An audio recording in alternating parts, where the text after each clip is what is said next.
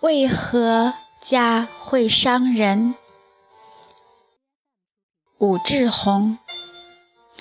家是港湾，爱是退路。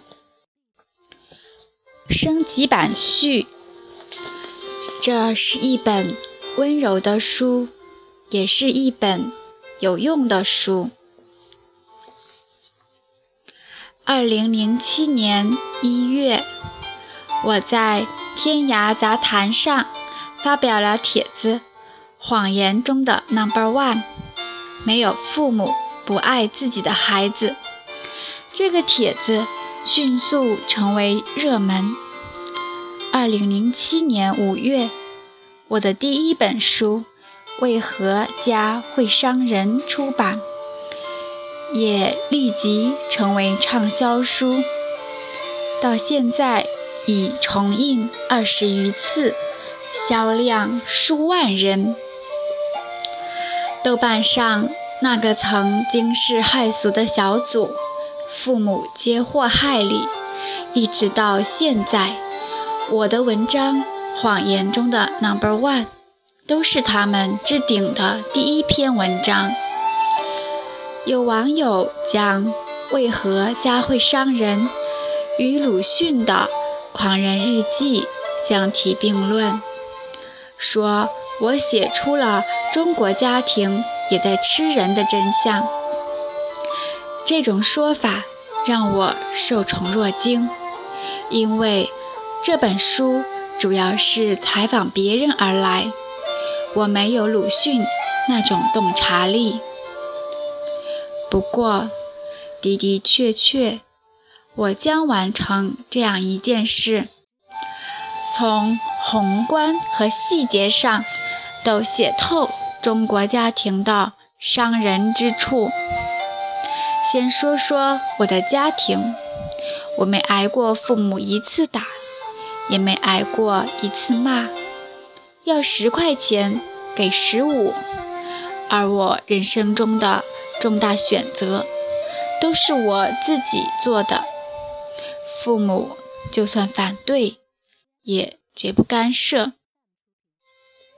因在这样的家庭长大，我对中国家庭伤人的可怕之处，一开始的认识相当不足，直到二零一四年初，才终于形成了一个全貌般的认识。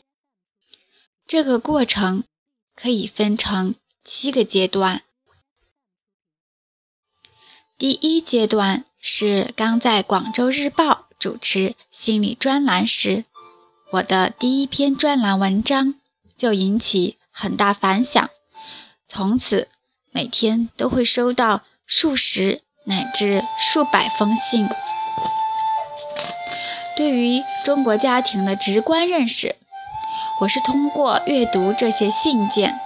采访心理咨询师和分析新闻报道而来，虽然听到的故事足够可怕和变态，但我最初真觉得我的文章是写给少数人的。毕竟广州日报有一百多万订户，读者达数百万，每天收到几十几百封信算什么？第二阶段开始于报社的一次活动，那是在广州一个小区办的。我给约三十来个成年人讲了半个小时的家庭心理学。很明显，他们并不了解我，不是我的忠实读者。不过，我的讲话触动了他们，其中七八个家长想和我多聊会儿。于是。我和他们集体聊了一个多小时，聊着聊着，我产生了一种错觉，我觉得自己不是在正常的人世间，而像是在疯人院。每个家长都在严重的伤害孩子，但丝毫没觉得自己有问题，都认为错在孩子。于是，我第一次想，我的文章。或许是写给多数人的，可能多数的中国家庭都有很严重的问题。不过，对于这些问题的严重程度，我仍然远缺乏认识。第三阶段是在上海海事大学女研究生杨媛媛自杀一事之后，杨媛媛死于母亲对她的病态寄生。这一事件让我觉得无以复加，不可思议。我就此事发了一篇博客，一天内的回复量惊到了我。那是我的博客在未被推荐下获得的最高回复量。为什么如此极端的事触动了这么多人呢？接着，多名来访者告诉我，这种病态的母女共生关系在他们老家很常见。由此事，我开始想，也许中国家庭内隐蔽的问题之多，情形之严重。根本不在我的预料之内。好吧，我保持开放的心，想看看他还能达到什么地方、地步。开通微博后，这一认识迅速进化了。第四阶段源自一则新闻：某女子养了一只猫，和猫建立了非常亲密的依恋关系。但一天他回家。发现猫不见了，原来是被他妈妈给卖了。自此，他努力挣钱，五年后买了自己的房子，然后对记者说：“他想找到那只心爱的猫。”我在微博上随手发了这一新闻，觉得这事也非常极端。那可是女儿心爱之物，母亲怎么可以这样处理？再者，这是女儿养的，你就算想赶走，也得和女儿商量吧。微博一发，迅速引来了几百条回复，然后我这条微博成了一个可怕的微博。网友们哗哗的吐槽说：“这算什么？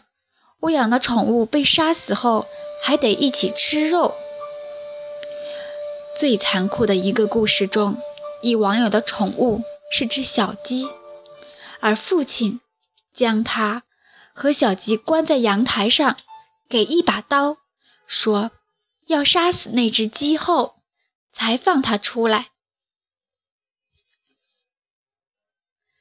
原来，电影武侠中甄子丹的马被义父杀掉，并诱他吃肉，是源自真实的生活。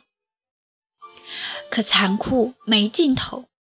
咨询中，我听了多起堕女胎的故事，也听到几起杀女婴的事件。再没有比杀死自己孩子更残酷的事了吧？所以，我觉得这不该是常见现象。但我就此发表的一系列微博，让我知道，在这块土地上。有太多女婴的冤魂，而且她们被杀死的方式可怕到极点。这些故事的残酷程度远胜于异族屠杀，因你是死于父母至亲之手。这巨大的震惊把我对家庭的认识带入了第五个阶段。第六阶段。是我在微博上展开的关于中国式家庭的探讨。该系列微博在网友中反响热烈。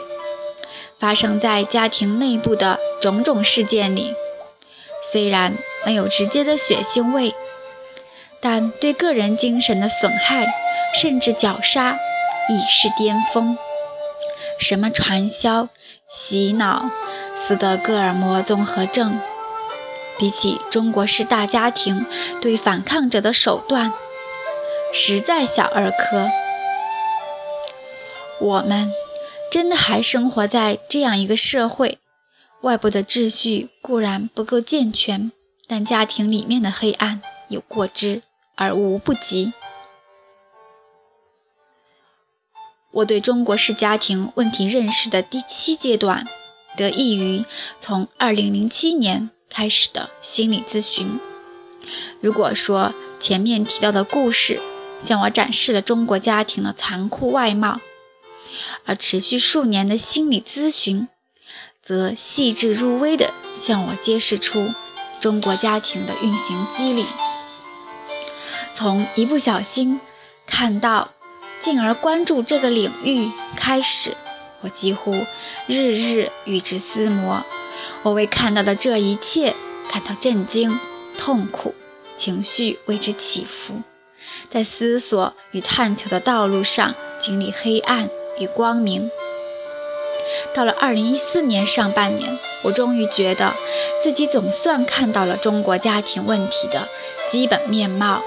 捕捉到了中国家庭的一些关键，而这些关键的一端连接的是注定会成长于某个家里的每一个人，他们的人格发展、莫名又持久的情节、难以大声说出但深深受伤的心灵。另一端连接着的是中国社会乃至中国历史文化。为何家会伤人？本来，未来，我将连续写多本书，将这些运行机理淋漓尽致地描绘出来。这本《为何家会伤人》升级版，算是这个系列的第一本，是对2007年版的一个修订和升级。我修订了一些文章，并新增加了最近这两年来的思考文字。共约六万字。其实，在我这个系列的框架设想中，这还是本很温柔的书。它探及的是那些最基本的问题，容易看见的按钮。但这本尚算温柔的书，对于过度强调孝道和中国父母如何爱孩子的国度而言，也算是石破惊天了。